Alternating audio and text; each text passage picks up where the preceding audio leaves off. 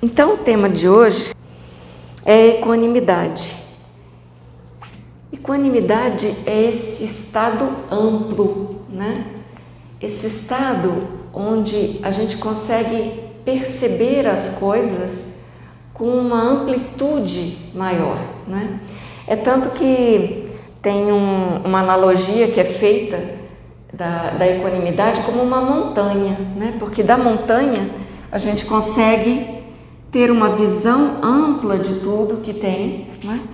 A montanha também é firme, é? é? sólida. É? E tudo que passa pela montanha é, não abala a montanha. Então as estações passam, é, os animais, tudo vai mudando e se transformando, mas a montanha continua ali, firme, é? pacífica. E tem uma visão ampla, né? uma visão sem preconceitos do que vai acontecendo. Né? Então, nada do que tem na montanha abala essa montanha. Né? Então, esse é basicamente o conceito da equanimidade, que não é algo difícil de entender. Pode ser difícil chegar nele, né? Mas se vocês estão aqui e assistiram às práticas, quem aqui conseguiu assistir todo o ciclo? Tem alguém? Não. Ó, oh, você conseguiu. Ó, oh, tem bastante. Porque vários rostinhos eu já vi aqui. Né? Claro, gente, de vez em quando a gente perde um e vê no próximo ciclo, né? O ano que vem a gente sempre vai trazendo um tema novo e tal. Qual que é a proposta dessas nossas sangas, né? É para a gente chegar aqui, não é? Só que aqui parece ser assim um caminho reto, né? Mas não é um caminho reto. Você estar em equilíbrio e estar assim com essa visão ampla, sem preconceitos, é, isso é constante, né? Então é mais fácil eu fazer um círculo, né? Que tanto faz eu colocar aqui a compaixão, porque ela vai estar dentro desse ciclo junto com alegria apreciativa ou alegria empática.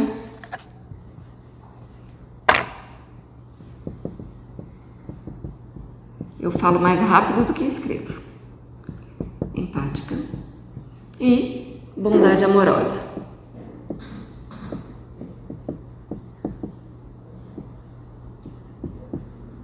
Ih, ficou pequenininho, né? Mas tudo bem. Não está muito em equilíbrio, não está muito equânime o meu o meu círculo, mas vocês imaginam que é um círculo. Então veja, é, não é um fim a gente chegar aqui, então não é uma linha reta. É? Às vezes eu vou estar em compaixão e eu já estou equânime, eu já estou com essa visão que nós queremos, é? sem preconceito, sem, é, sem demandar uma energia extra. O que, que é isso quer dizer? Quando a gente está ali e está passando por uma situação difícil, uma situação de dor, né? E não está em aversão.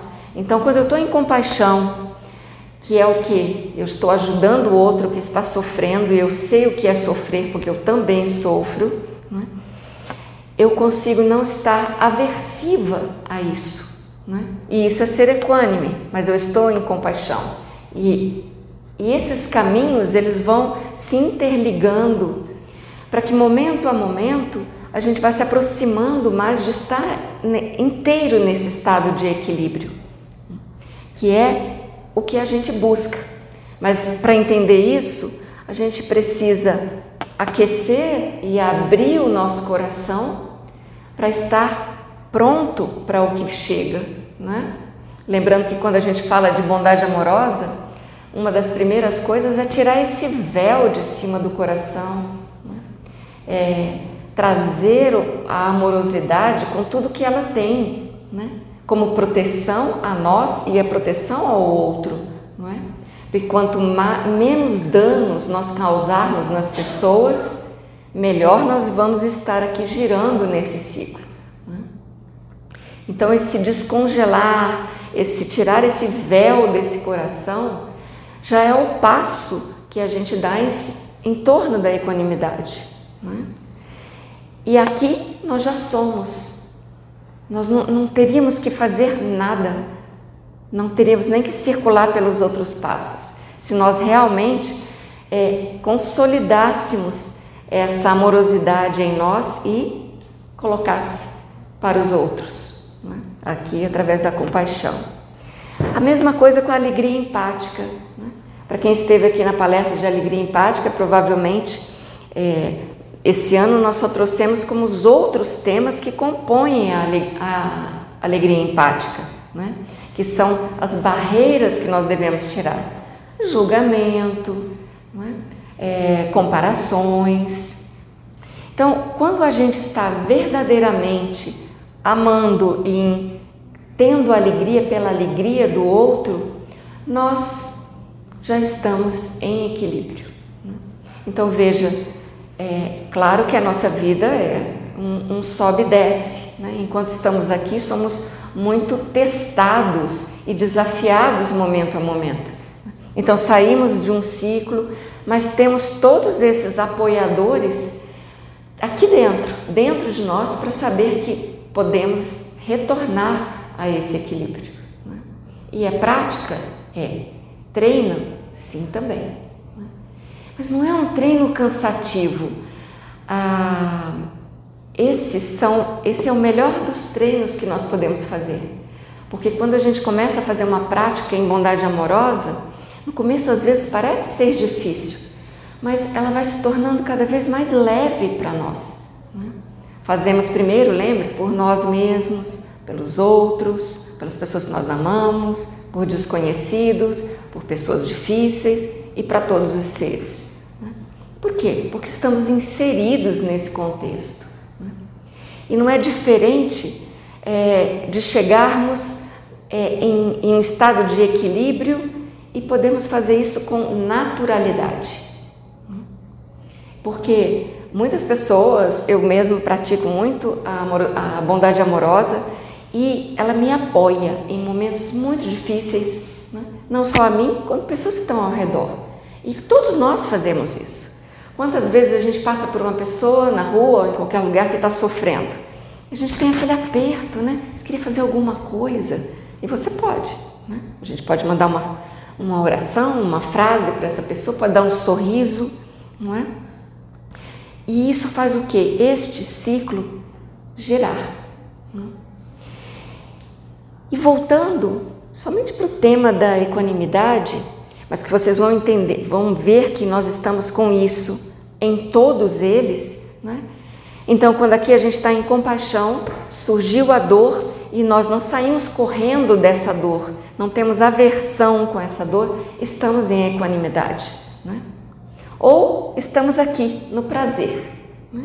alegria, muita coisa boa acontecendo, mas de repente estamos com apegos, não quero que isso acabe, né? ou olho para isso no outro e vejo, nossa, fulano está feliz, mas eu não estou feliz. Né? Aí eu estou apegada tanto à minha felicidade que eu não consigo desfrutar a felicidade do outro. Aí eu escapo da equanimidade, onde eu poderia estar vivendo nela tranquilamente. Porque se eu vivo a felicidade de forma desapegada, minha e dos outros, eu estou em equanimidade, eu estou em equilíbrio. Com amorosidade é a mesma coisa. Se meu coração está aberto, eu já estou em equilíbrio. Isso é momento a momento e cada vez, se nós pudéssemos dar exemplos aqui do dia a dia de cada um, vocês iam ver que mesmo no dia de hoje vocês já passaram por esse ciclo. Às vezes você viu alguém sofrendo, quis ajudar ou pôde ajudar, já ficou, se sentiu mais em equilíbrio, mais em harmonia junto com aquela pessoa. Ou alguém foi muito feliz por algo bom que aconteceu, você também ficou feliz, então a sua roda já girou aqui. É? é, eu gosto muito de trazer o conceito do que que. Porque esse, esse conjunto no budismo tem vários nomes, né? São os Brahma Viharas, né? Então, Brahma Viharas. E olha aqui, por que, que eu gosto desse nome? Primeiro que eu acho que ele é bonito. Assim, o jeito, né? Brahma Viharas. Então, o que, que acontece? Brahma é o mais alto. E Vihara é habitar. Então, é habitar o mais alto. Né? E depois eles vêm com uma tradução de moradas divinas. Né?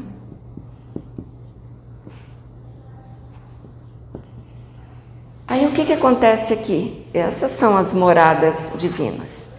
Onde é que elas estão? Estão longe de vocês? Alguém sabe? Não, né? Vocês ficaram em dúvida se elas estão longe de vocês ou elas estão perto? Muito perto.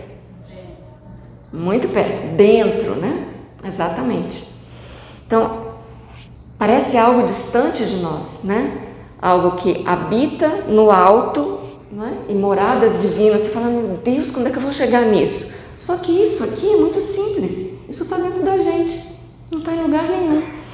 E quando eles falam moradas, tem até um, um dos, dos professores que eu gosto muito, ele fala habitar ou morar é porque elas estão dentro de você, não é? E quando você está percebendo essas moradas dentro de você, o seu equilíbrio e as coisas ao seu redor já se modificam e, se, melhoram. Né? Bom, vocês tiveram dúvidas se as moradas estavam em vocês, mas elas estão, elas estão em qualquer um de nós. Né? Nós é que não acionamos, às vezes, mas na maioria das vezes, quando não colocamos um excesso de razão, quando não estamos flutuando para um futuro que ainda nem está presente ou nos punindo com alguma coisa de passado, nós estamos aqui nessas moradas né? e elas fluem de forma natural. Então, por isso que o processo é simples. Quem complica isso é a nossa própria mente. Né? Ah, eu não sou capaz. Ah, eu não. Nossa, divina? Como assim que tem algo divino? Tem. Tem um monte de coisa divina em nós. No mínimo, essas quatro que são imensuráveis, né? Então, também são chamadas de atitudes imen, imensuráveis. Espera aí, gente. Imensuráveis. E quanto mais nós temos, mais nós podemos doar. Isso é muito importante que a gente tenha é, em mente momento a momento, quando estivermos muito mergulhados na dor e aversivos a ela. Né?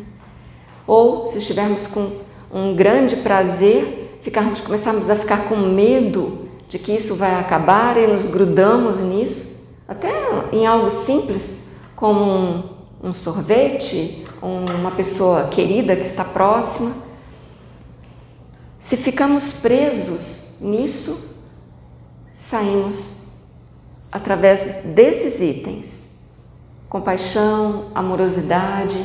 E tem um item que eu gosto muito, que é confiança. Quando a gente confia que isso está presente, a gente não precisa ficar com medo ou com aversão de algo. Né? Ah, eu tenho medo que isso acabe. Eu, nossa, essa dor nunca vai acabar não é? É aversão. Ou eu tenho medo que isso passe, que alguém, que alguém se separe de mim. Não.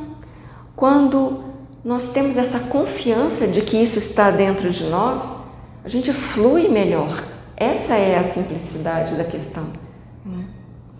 E isso é o estado de equilíbrio, é o estado que é acima, né? que é o mais alto. É onde a gente consegue ter essa visão ampla, consegue não causar danos para nós, não causar danos para o outro. E o contrário, conseguimos, é, acho que vocês, quem pôde, assistiu, conseguimos conquistar méritos com isso. Né? Não é que a gente vai viver aqui só pensando assim, contabilizando os méritos, eles vêm naturalmente. Eles vêm de uma forma natural e simples. É? E a gente não precisa fazer nada por isso. É? Precisamos estar atentos. É? Quando estivermos fora desse circuito, opa, deixa eu confiar e voltar. E como é que a gente faz isso? Com aquilo que a gente pratica aqui. Plena atenção, percebendo, percebendo as emoções, as emoções que nos desestabilizam né? e aceitando que elas estão presentes. Às vezes elas estão simplesmente ali para nos socorrer por algo, né? como o medo, até mesmo a raiva. Né? A raiva ela dá um poder né? de resolver, de tirar alguma coisa da frente. Né? Mas nós temos que entender que esses, esses sentimentos não podem ser perpetuados por muito tempo. Né? O ideal é que ele passe naturalmente, mas de forma mais rápida, não é? porque ele nos causa sofrimento e causa sofrimentos a muitas pessoas. É? As pessoas que nos amam e outras pessoas que nem têm nada a ver com isso. Se bem que nunca, nunca isso acontece, né? Sempre a gente está no caminho e tem as coisas têm sempre algo a ver.